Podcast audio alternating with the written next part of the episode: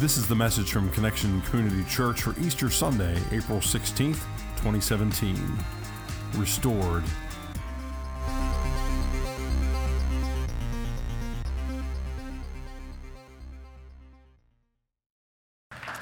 So today is a day of joy and celebration, a day where we use that celebratory word, Alleluia. Say it with me. Alleluia. And we also say, He is risen. Say it with me. He, he is risen. risen. And we can do this because we know what happened. We know the full story. We know that today is the day that Jesus Christ resurrected from the dead. Amen. But, but those who were there on that first Easter 2,000 years ago, those who had witnessed the cross and the grave, those who had seen Jesus take his last breath, they were still broken from three days before, not expecting what they found that Easter morning. It took them a little while to realize that he had indeed risen. It took a little while for them to be restored. That's what we're going to talk about this morning. Hallelujah and good morning, Connection Church. Thank you so much for joining us on this Easter. We're so glad that you're here. My name is Carrie Jones. I'm Alan Jones. And we are two sinners who've been saved by the grace of our Lord and Savior Jesus Christ. Would you pray with us, please? Mighty God, we thank you so much for the message that, that you've given us through your word and scripture for the fact that you conquered the grave and you rose from the dead and that the tomb is empty. And help us today embrace all that. Help us today listen to your scripture and apply it to our lives that we too would be changed and transformed by your love. We pray this in the name of the Father, Son, and Holy Spirit. And I pray this, and everybody said, Amen. Amen. Amen. Reading from Luke chapter 24. On the first day of the week, very early in the morning, the woman took the spices they had prepared and went to the tomb. Hmm. First day of the week. That was the day after the Sabbath day. It was the third day after Jesus was crucified, dead, buried. It was today. It was the day we celebrate as Easter Sunday. And so there was a group of women who took spices to the tomb. It was the same women, they were there on Friday when the people nailed Jesus to the cross. It was the same women who watched him take his very last breath on the cross. It was the same women who saw Joseph of Arimathea, who was a believer, take Jesus down from the cross and wrap him in linen cloth and place him in a tomb, a tomb with newly cut rock, a tomb where nobody else had previously been laid. It was those women who saw Joseph roll the stone against the entrance of the tomb. And so these women went home on Friday and they prepared spices and perfume to anoint the dead body of Jesus. But, but then they had to rest because Sabbath had begun. And so this morning, this Easter morning, they returned to the tomb, bringing the spices and perfume, fully expecting to find a dead body, the dead body of Jesus in that newly cut tomb. They expected to find that body and to anoint that body with those spices and perfume.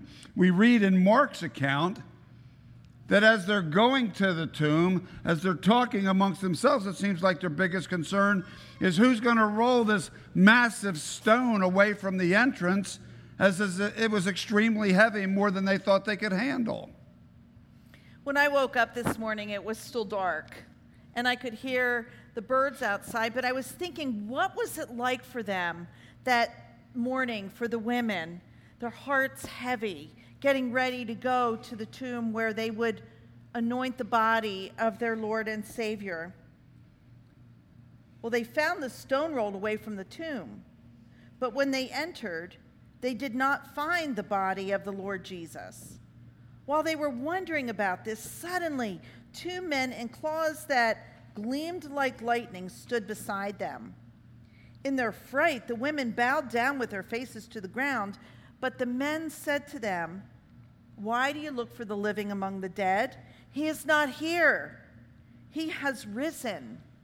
Remember how he told you while he was still with you in Galilee the Son of Man must be delivered over to the hands of sinners, be crucified, and on the third day be raised again. Then they remembered his words. You ever had one of those situations where what you were expecting and what actually happened were like at odds? They just didn't line up. Like, and your brain, you had to kind of like do a backfield in motion, realign it with what your expectation and what the reality were, taking in that new new data that you're encountering. I can't imagine what they must have what must have been going through their brains that morning when they're expecting this dead body, expecting to take what they'd put together, the, the spices and perfume, expecting to anoint that body, wondering who's going to move the stone out of the way. And right there in front of their eyes, the stone's already moved. They look in, and what do they find? They find a tomb that is empty. Empty. No body, no Jesus empty.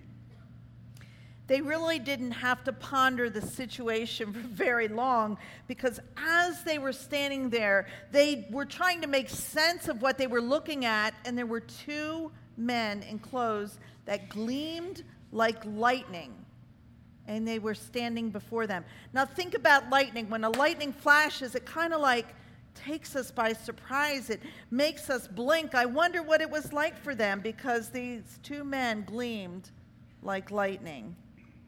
That's pretty bright.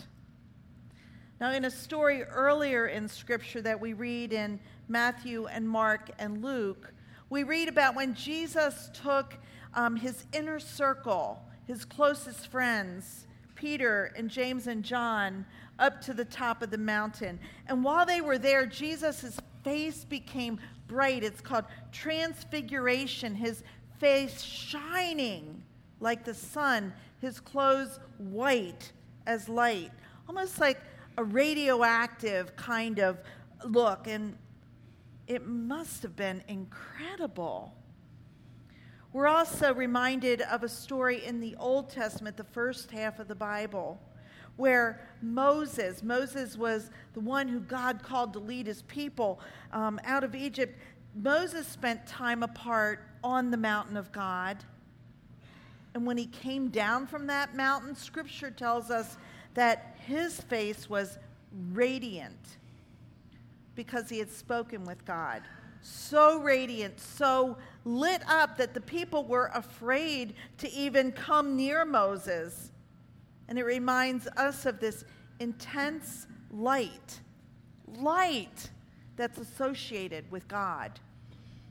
And so here again we have this, this uh, spectacular light that we see associated with God throughout the scriptures. And, and in this case, it's associated with two messengers of God. Luke refers to them as two men. If we, if we look in Matthew and John, they refer to these messengers as angels. I don't know, maybe they're angels in human form. It wouldn't be the first time we see that in Scripture. Either way, they are God's messengers, and they have a very important, a crucial message to deliver. Why do you look for the living among the dead? That'd be a good message for each of us to ponder, wouldn't it?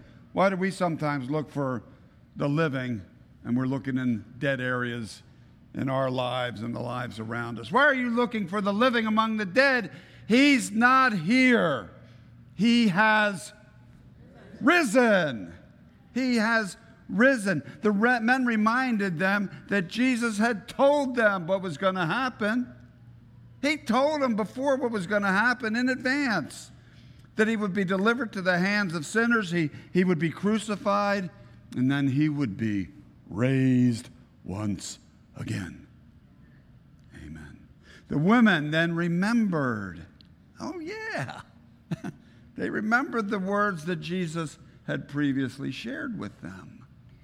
When they came back from the tomb, they told all these things to the eleven and to all the others. It was Mary Magdalene, Joanna, Mary the mother of James, and the others with them who told this to the apostles. But they did not believe the women because their words seemed to them like nonsense. Peter, however, got up and ran to the tomb. Bending over, he saw strips of linen lying by themselves, and he went away, wondering to himself what had happened. I love how God orchestrated this, how this story plays out. Because 2,000 years ago in this area, it was absolutely a male dominated culture. Absolutely male dominated.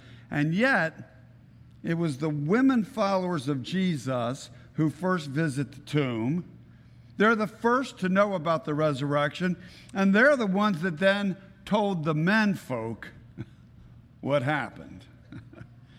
In fact, it was the women that morning who gave the first Easter sermon about the risen Christ. It was a real it was a real brief sermon. You guys probably would have liked it. You'd be in and out. It's like a three-word message. He is risen.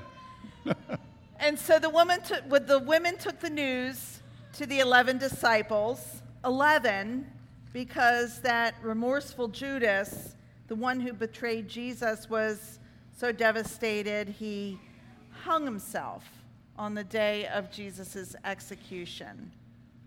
So it was this group of women that shared the news with the eleven, but the men did not believe them because their words sounded like nonsense.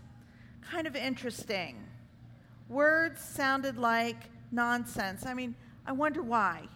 Think about it. Jesus had told them on several occasions what would happen. Jesus spent his last uh, weeks trying to prepare his disciples for what would come.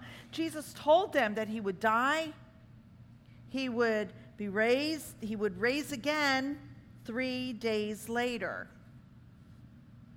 Perhaps they weren't paying attention. Well, that's kind of hard for me to think about, like, not paying attention when Jesus is talking. But I think that we're guilty of that as well. So we can set that reason aside. Perhaps they just didn't believe him because it was so much to wrap their brains around. How in the world could this be? What was he really saying to them? Hmm. On the other hand, perhaps this whole idea of resurrection was just too much.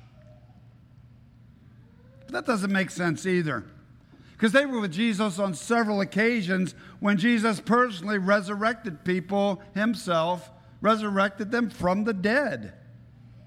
Just a few weeks ago, here on Sunday morning, we shared about the story about the woman, uh, the widow at Nain, where Jesus and his followers came across, came to the intersection where there was a funeral procession, and he touched the bier on which the uh, corpse was lying and the young man came to life. that would have been a wild day. Came to life, the, the only son of a widowed woman. And on another occasion, they witnessed him calling his good friend Lazarus out of the tomb after four days dead. The resurrection was not a novel idea to the followers of Jesus Christ. And so, why were they surprised by the resurrection? Well, perhaps it was the fact that it was Jesus who had resurrected the people that we just spoke about. It was Jesus who did it. And I mean, who was going to resurrect Jesus? Certainly none of them could do that. Or perhaps they were so broken, so devastated because their leader, the one who they had followed for three years, their leader had been brutally beaten and hung on a cross, and that they thought that all of their hope was gone. Their life was very dark. Perhaps they were so broken that restoration just did not seem possible. Hmm. Have you ever been that broken? So broken that you just couldn't see tomorrow looking any better than today? and maybe even worse, so broken that you wondered if you'd find restoration. So broken that uh, restoration, new life maybe seemed impossible. I, I remember one time I was broken because of a kind of a break in a relationship, and it wasn't a long, long term thing. It wasn't long term, but I remember one night in particular, I call it the long night of my soul. It's one of those nights where it just seemed like it was never going to end. You ever had one of those nights where you just couldn't sleep and you kind of almost, the clock's almost going backwards? and uh, you just wonder if the sun is ever going to come up. But you know, the sun did come up and, and brought some restoration. And with time, not instantaneous, but with time, restoration occurred. And, and I'll give full credit to that to God. Father, Son, Holy Spirit brought restoration from that dark place. It is the Son who brings restoration, the S O N, not the S U N. And so we read in Scripture that Peter, Peter ran to the tomb and he looked in and he saw where the dead body had been laid, and instead the linens were folded up. But he was still not sure what was happening. So he shared with the others. He went back and he shared with the others, and they were probably wondering the same thing as well. But here's the incredible part Jesus knew that they were skeptical because later that day, Jesus shows up and he, he shows the disciples his hands and his feet. He even ate a piece of fish in front of them, with them. He had a meal with them, showing that his body was in the flesh. He wasn't some ghost. He ate, and it gave them hope. I mean, it took some time but eventually, the disciples did come to accept the reality of this resurrection, of the restoration. Once they were broken and now they were put together, they were redeemed, they were saved through the crucifixion, the death, and the resurrection. Thanks to this resurrection and restoration of the good news of Jesus Christ, that we sit here today because the word was spread across the world of what Jesus had done, is doing, and will do from now to the end of time. So the question is what's this got to do with you and me here today, over 2,000 years later? I mean, whether you're here every Sunday or maybe you're here for the very first time or you're somewhere in between those two extremes, why are we taking time. I mean, it's a great story. I love the resurrection story, just like I love the birth of Jesus stories. Great stories, but there's got to be more than just storytelling. There's got to be more than that for us to take our time this morning. And why? What's the importance to us? And I would say it's this basically, we live in a broken world. We live, and as we've been talking about for several weeks through this Lenten season leading up to today, we've been talking about brokenness. We've looked at stories in Scripture about brokenness, about far from Godness. And we're broken, we're far from God because of our choices. Because we've chosen to focus on ourselves rather than on others. We choose to focus on ourselves rather than on God. And we live in a broken world then. A world broken by sin a world broken by disease, a world broken by decay, and ultimately a world broken by death. But it doesn't have to stay that way. It does not have to stay that way because today brings restoration through the resurrection. Just a couple days ago on Friday, we call it Good Friday, Jesus did something that we could not do. He paid for our sins by giving his very life. He is the sacrifice above all sacrifices, the once and for all sacrifice. His perfect life, paying for our imperfect lives, trading his life for ours.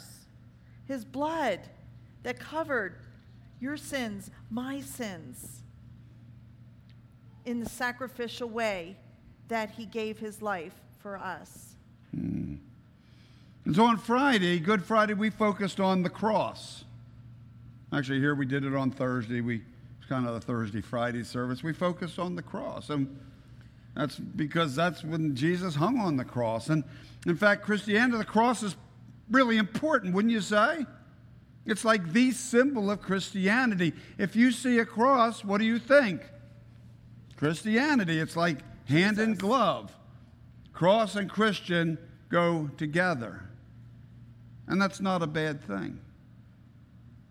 But, but it's important to remember to never, ever, ever stop at the cross. Amen. We cannot stop at the cross because if we stop at the cross, it means death won. It means death won. If we stop at the cross, it means Jesus paid for our sins with his life, but then it's over and out. If we stop at the cross, it means that which Jesus did, he literally went to hell with our sins. But if we stop at the cross, he went to hell and stayed there and never came back. If, if we stop at the cross, it means that, that that tomb isn't empty this morning. It means that body, that dead body is still in there. It means that Joanne and the two Marys and, and the other women, they did in fact get to anoint the body with the perfume and the spices. And then they would leave, and then that's that. End of story. But that's not the end of the story. That is not the end of the story because death didn't win, death was defeated, life won. Life wins. That's the best part. Say, life wins.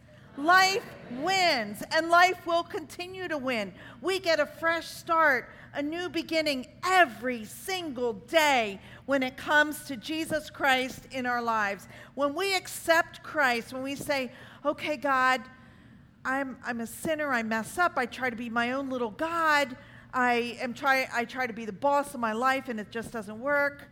Lord, come into my life, direct my steps, order my steps, I'm saved. Life wins because we're never, ever, ever alone again. Not only here, but forever.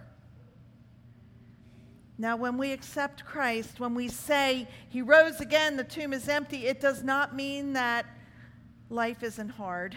Life is hard. Life is difficult. It doesn't mean that we won't experience pain and suffering and heartbreak. But it means that we are never left stranded. There is always hope. There is always light. Dark is never pitch black because when Jesus is in the room, death is defeated. Life wins, and that means restoration for you and for me. Restored from that broken state, restored to be the person who God intended us to be when God first thought of us. Restore, restored to a life of joy and peace even in the midst of chaos, restoration. Mm. Restoration, that's what today is. This today is a day of restoration. And so the question is are you restored? Are, are you restored? You know, each of us is broken because when we go back back to Adam, back to Adam and Eve, that's when brokenness began. All it took was one bite. of course, we all sooner or later take the bite where we push God away and want to do things our way. Brokenness began, and in the empty tomb, restoration took place. Pushing God away, resurrecting God in the flesh brings restoration. And so the question is, are you restored? And, and how do you know if you're restored? Well, because it means that you have taken on, accepted a relationship with the one who brings restoration, Jesus Christ.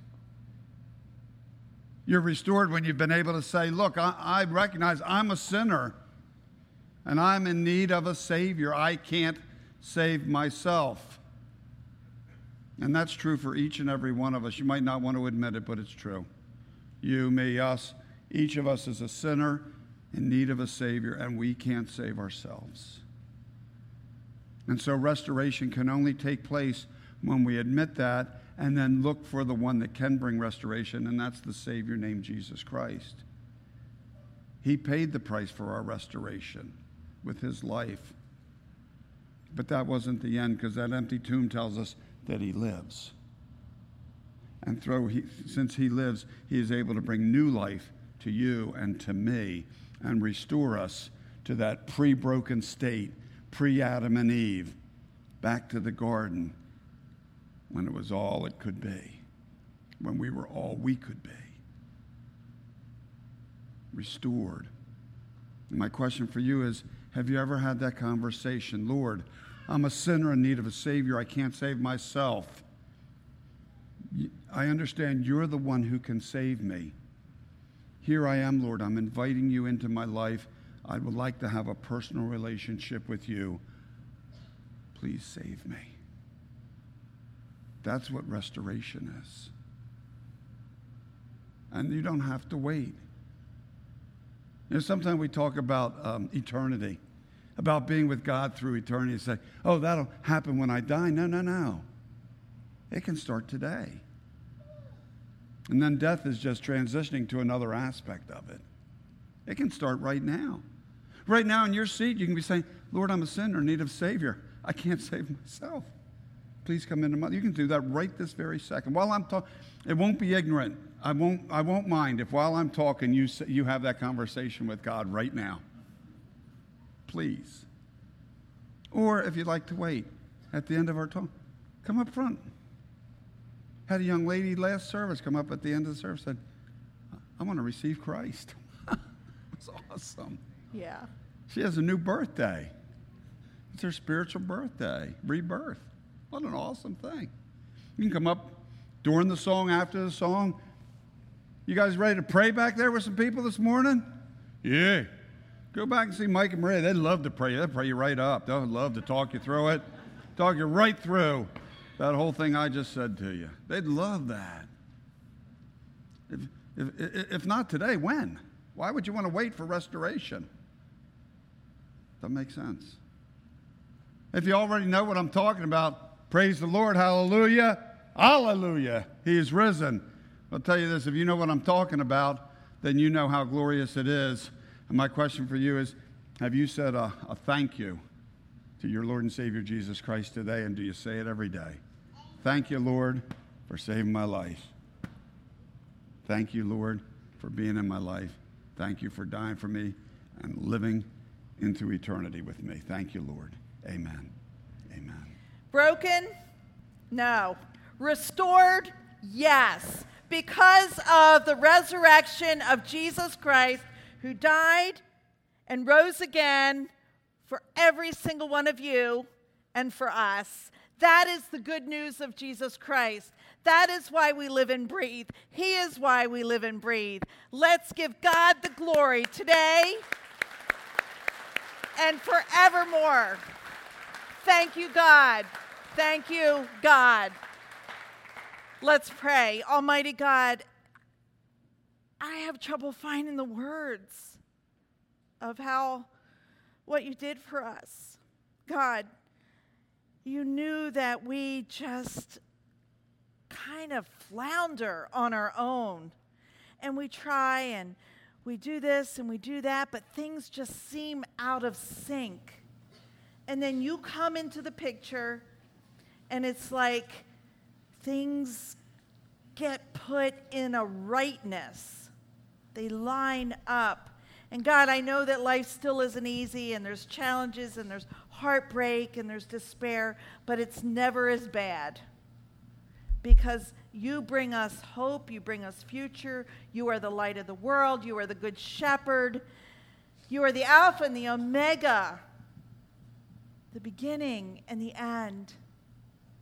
And when you said on the cross, it is finished, what that really means is that, yeah, death was defeated and that there is new life for each one of us now and forevermore. And so we say thank you. And we pray this in the name of God the Father, Jesus Christ, the risen Son, and by the power of the Holy Spirit. And everybody in agreement said, Amen. Thank you for joining us for our podcast. For more information about Connection Community Church in Middletown, Delaware, please visit our website at justshowup.church. You can also call our church offices at 302 378 7692. Connection Community Church, connecting people with Jesus and the life